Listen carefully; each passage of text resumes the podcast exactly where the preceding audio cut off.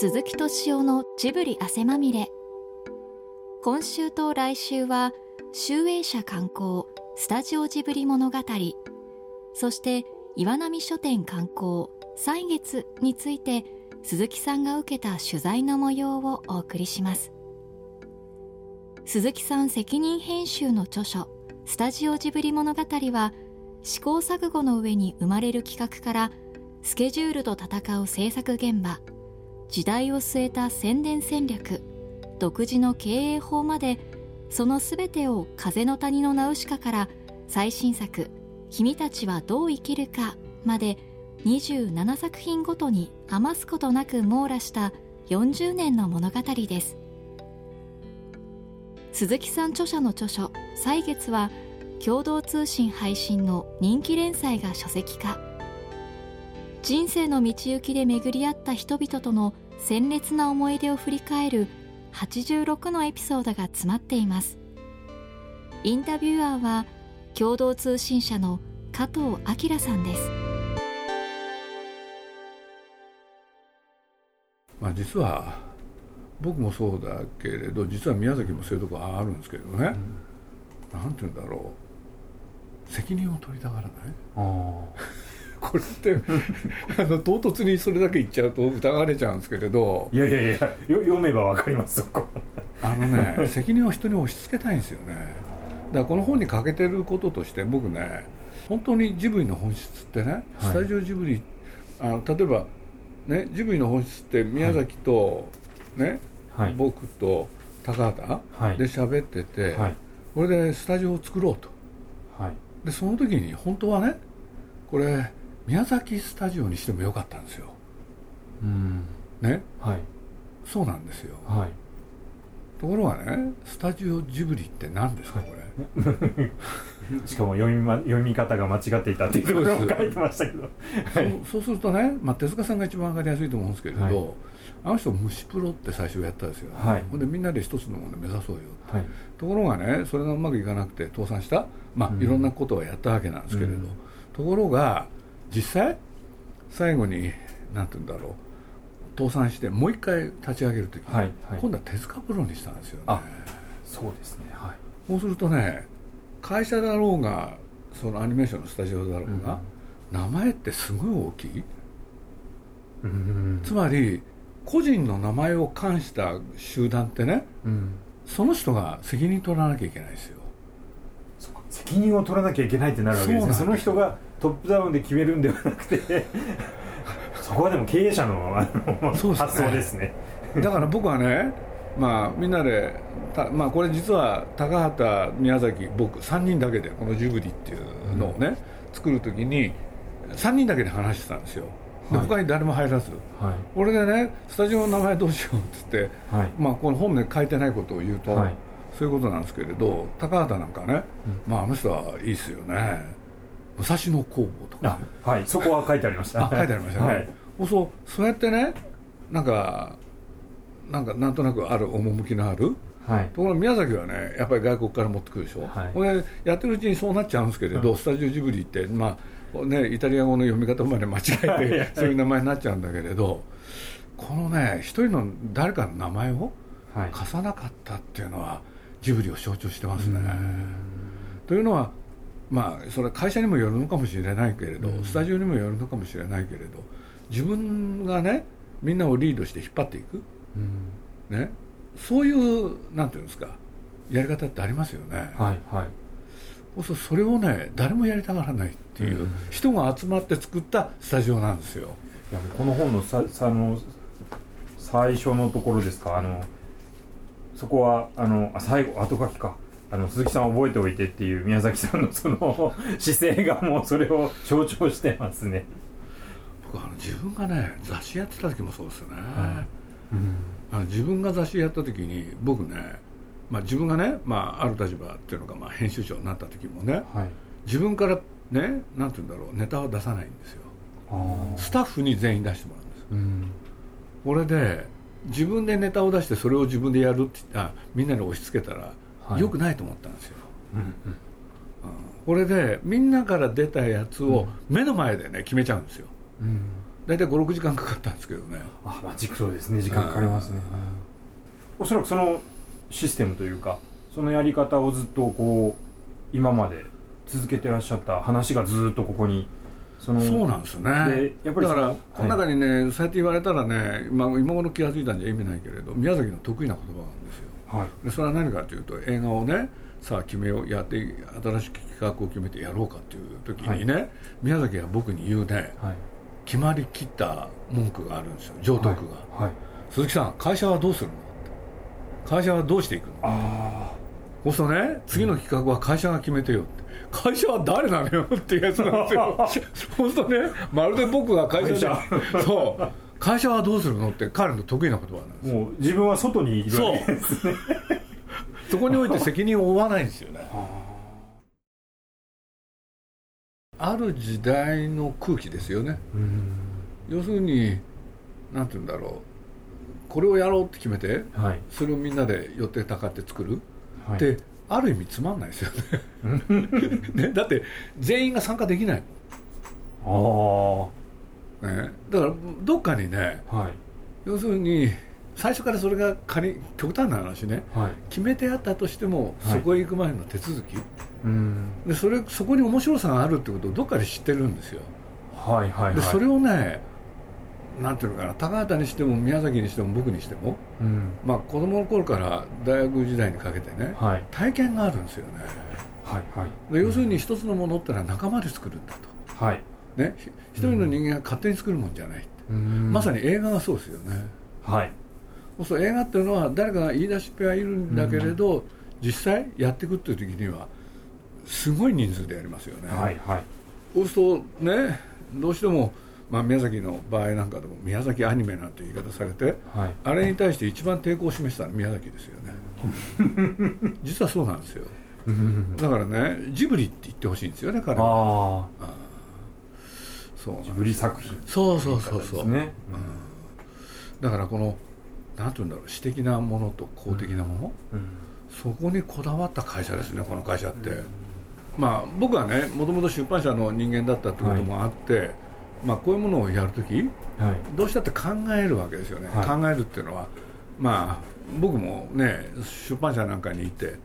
そうするとある年代になると必ず写真っていうものが出てくる、はい、だから僕早めにね写真を作っておこうって考えたのは確かなんですよ。あそうなんですね。それでこう事前に。それで、はい、まあジブリで出してる、まあ、雑誌で「熱風」っていうのがあって、そこでね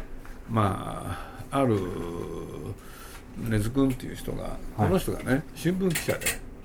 もともと静岡新聞の記者だった。あそうなんですね。でその人がね、まあ、フリーになったばっかりで僕のところ取材に来たことがあって、はいはい、でそいつと喋ってて面白くて、はい、これで「あの君面白いね」ってことになってね、はい、でジブリ来て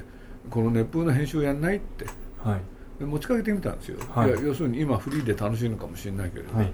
でさジブリについて書いてほしいんだよねって、はい、ほんでねなんだかっつったら中へ入って、はい。ね、そしたら高畑も宮崎も見るわけでしょ、はい、取材もいくらでもできるよ、はいはい、で一月に一回ある原稿を書いてって、はい、でそれである点数経てば、はい、ね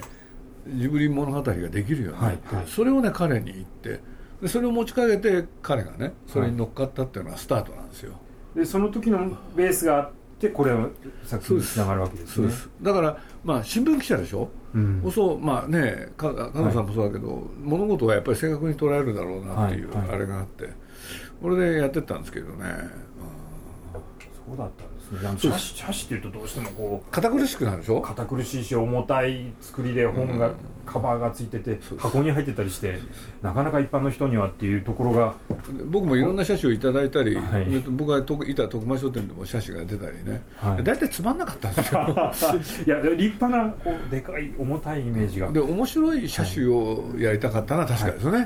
い、で生きた。あほんでまあ、僕がやりたかったのは何しろその近くにいてねそれを滑車したっていうのか、はい、そういうねのをやりたかったんですよ、まあ、だけれど、まあね、でそれで僕ね実は、まあ、迷子をそれ連載していくんですけれど、はい、あの最初ね読んだのはね最初の号だけででバタバタしててその後全然一切読んでなかったんですそうなんですね、はいでそういうことで言うとね、まあ、あれをね全部読み直してみるのもい。い機会かなとかね、はい、それが今回僕の中のね建前の動機ですよね、それで彼が辞めた後はね、はい、ジブリの中にいる野中伸介君とか、はい、これがまたジブリマニアでね。社内の方ですけど。社内なんですけど。本当に大好きなんですよ。でそのためにまあジブリに置いてあるみたいな人なんですけれど。ただこの人はね物事を正確に捉えようとするはいはい、でまあ彼がね監修してくれればね問題もないしって言って、うん、これでね根津君が書いて、まあ、野中君も読むしチェックするしなおかつしばらく経ったら野津君がね会社から離れた後は、はい、野中君がね引き継いで書いてったんですよ。そうですね。最後の方にそう書いてましたね。そうなんです、はい、そういうのがこれなんですけどね。これでまあねただとはいえ野中君だってね最初から自分に似たわけじゃないから。はいはい、うんだから途中からはね彼が加わってからはすごいなんていうんですか聖地を極めるような工藤さんがあるんですけれど。まあ確かに後半の方が分厚いあそうですか、ね、なと思いました途中。彼はね事実にこだわる人だから。だから宮崎も重宝してましてねあのなんか分かんないことがあると野中君を呼ぼうって言って 彼に聞くっていう。で散々パラ喋らせた後ね、はい、どうして君のそうやってくだらないことばっか覚えてるんだっていうね ひどい話なんですけれど。やっぱこれ当たり前なんですけれど、その場にいなかった人ってね、はい、どうしてもね事実からちょっと違うことを書いちゃうってことがあったんででそれをねやっぱりちょっと読み始めてすぐ分かったんですよ。あそうですか。やっぱり記憶と違うっていう、はい、違うっていうのが、うん、ほんでこれはね根津君であろうが野中君であろうがやっぱり出てきてしまったんで。うん、でそれの修正？うん、で修正によってね実を言うとあるところなんか大幅な修正が必要だったところもあるんですあそうなんですか。でそこをね菊池に大活躍してもらったりとかねもういろんなことがあって。まあこれが出来上がった過程だよね、はい、間違ってないね。大雑把に言えば その辺もやっぱりこうチームワークなんですね。だから、うん、まあ現実はねもうなんかまあとにかくこれを読むことだけは本当大変で、うん、結果としては赤字入れながらで思い出しながらいろんなことをやって、うん、で僕は読むだけで終わっちゃったけどその後引き継いであ引き継ぐっていうのかそれをやりつつね最後までやってくれたのは菊池なんでそれは助かりましたけどね、事実関係の確認作業みたいなものも菊池さんがそれと過去にね散発的とはいえジブリのそういうものってあったわけだからそうですねはいねそれをどうやってねそれと違ったものにするかっていうところもあったと思うし、うん、一番最後のところに参考文献も載ってますけど、ね、膨大な量の関連作品がこれまであったんだなっていうことがよくわかります。確かに宮崎の大事なことを覚えといてってすごいですよ。すごいですよね、あれ。よくあんなこと、まあ、後書きにあれをよく思い出したなと思って。まあでも、ご本人はあんまり興味がないわけですね。全く興味ないですよね。だって、彼の言うこと聞いてたら、記者の人大変ですよ、あれ。例えばね、あの、隣のトトロを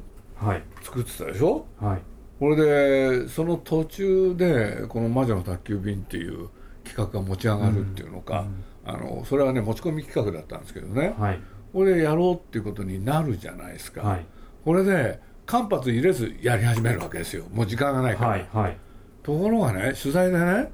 ある人が、まあ、僕そばにもいたんだけれどそばっていうのが後であれしたんですけれどね、宮崎さんはあれ立て続けにやってますよねと。はい、記者の方質問するわけですよ、はい、魔女あトトロと魔女の間にね、はい、そしたら宮崎がねあれは間に1年ぐらいあったのかな？とかって言い出すわけですよ。でしかも自信を持って言うから当然記者の人はね、まあ、本人の言ですからね。一番信用できると思いますね。俺ところはね実際は間なんかなかったわけですよ。あのそのあたりもこの書籍を拝読してるとそのなんかさ同時多発的にいろんな作業をこう進めてらっしゃる特に前半が大変だなっていうそういうくだりがたくさんあって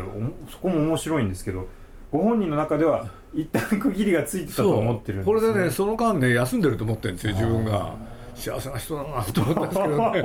記憶が何か上書きされちゃってるわけですね。いやもう今朝も相変わらず喋ってたんですけど相変わらず元気で、ね、本当にもう本当にどうしたらいいんですかねああいう人はいやもうなんていうか終わると幸せな記憶にこ変わってしまっている方っていらっしゃいますよ、ね、おっしゃる通りです。本当にその通りですよ。たくさんの苦労が全て報われてしまうと。忘れちゃうんでしょうね。だからやっぱりどっかで鈍感なんでしょうね。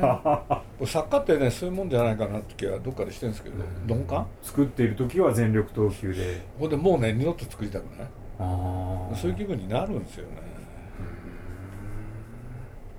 だからまあよくねあの宮あの宮崎が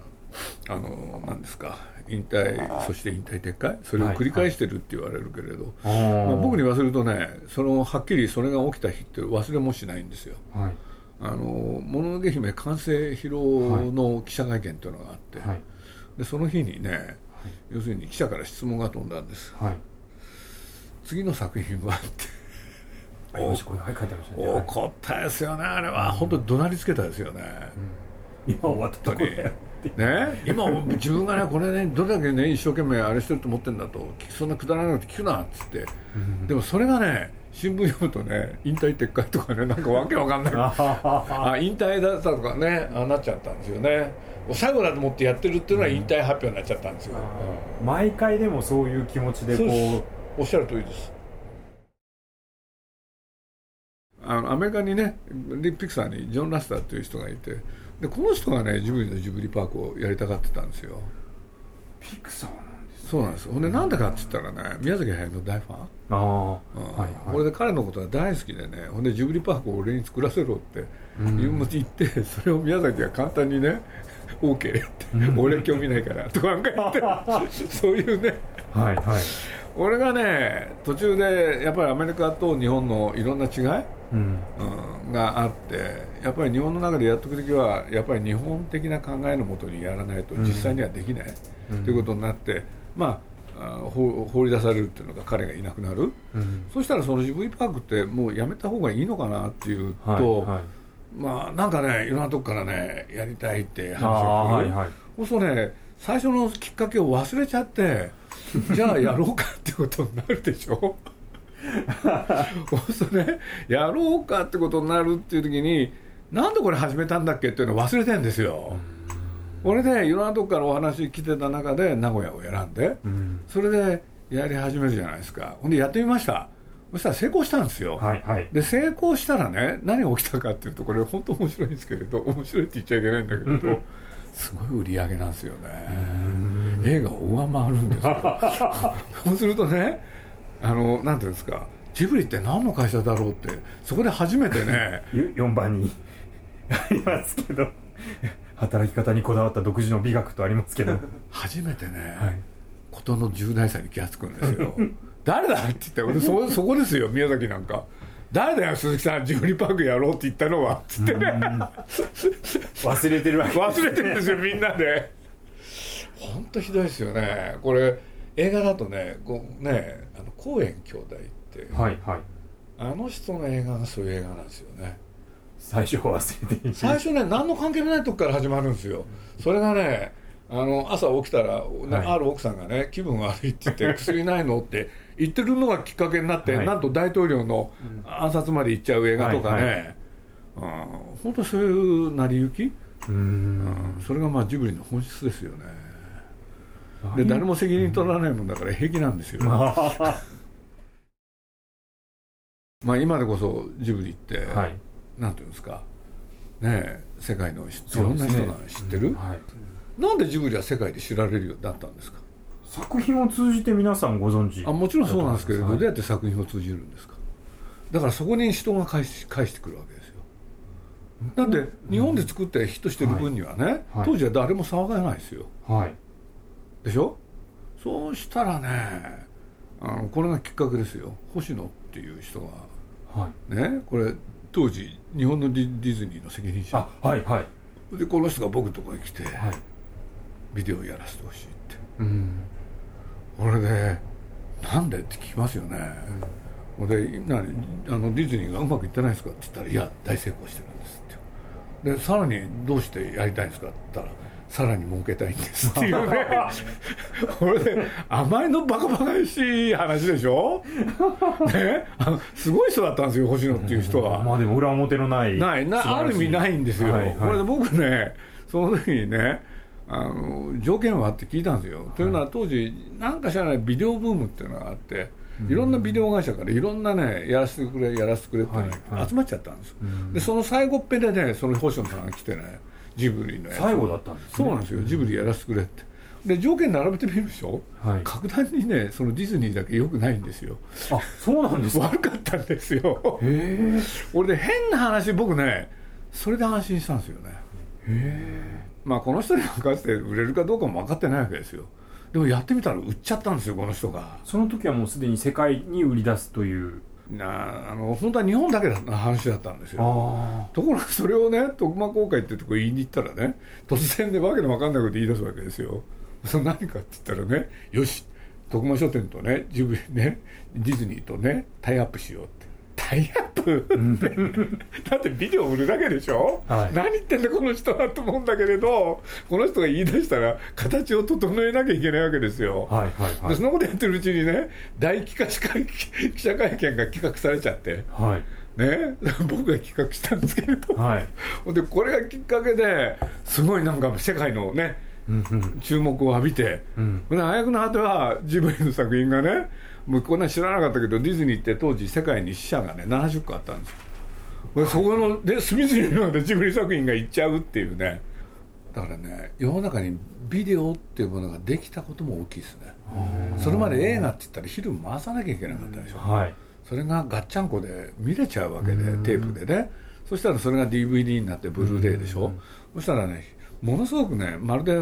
書物をね書籍を買うように、はいね、そうですねものがそね、うん、それによって広まるっていうのはあるんだけれど、うん、ねその徳間っていう人のね大風呂敷？うん。ね。風呂敷を広いたのは徳間さんだったんですディズニーとねあの徳間グループでね、うん、ね大々的に一緒にやっていくんだって言ってね、うん、すごいですよね もう僕一緒にやるって何やるんだろうと思って。でも記者会見やんなきゃいけなくてね。まあ大きく報道されましたよね。でも世の中ってのはこうやって動くんだなってことも同時に知りましたけれど。だからこれですよ。世界戦世界戦略もへったくれもない。やっぱり作品が良かったからそうなったまあ結果そうなんですけれど僕らだってあの棚の一度も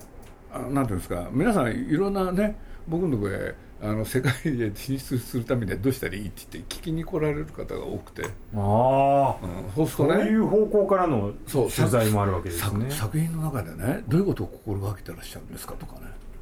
作品を作ってらっしゃる方が聞いてくるわけですよ。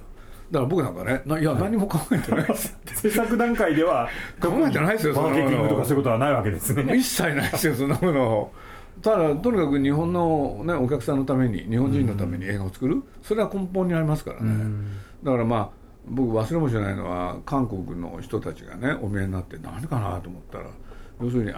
韓国でもアニメーションに力入れる、うん、そしてなんでかって言ったら韓国は資源のない町だから国だから、うん、ね。やっぱり映画っていうものをね、まあ、実写もライブアクションもあるけどアニメーションもある、うん、でアニメーションいろいろやってるんだけどなかなかうまくいかないって言うんですよ、はい、でどういう企画やってるのって見てみたんです、はい、そしたらねわけわかんないやつばっかなんですよ。無国籍の。ああね？そこら辺きっと戦略がある上での無国籍。戦略があるからね失敗するんですよ。だから僕ね何やってんのあなたたちって もう少しねね？韓国っていう国を大事にしなさいよと、ね、要するに地に根ざしたところの作品を作ればそれをねあ韓国ではこうなってるんだってことで世界の人見てくれるんだよ、うん、それをねわけのわかんない SF ものとかねそんなことやったって誰もね見てくれないよっつって、うん、だって10位だとそうじゃないって。でもよく考えてみなって。アメリカ映画がなぜヒットしたかって言ったってね中身はって言ったら全部アメリカの話でしょ。はいそうですね、だからそれでいいんだよっつって、そんなこともありましたけどね。いやでもそのこう次々に起きるアクシデントとかインシデントがこうそれをこう乗り越えていくたびに大きくなっていくこの会社の物語は面白いですでも一生懸命小さく大きくしようと大きくしないように努力しました。よ いやでもこの本を読んでるとどんどん大きくなってます。会社大きくすると自分たちはつまんなくなる。うん。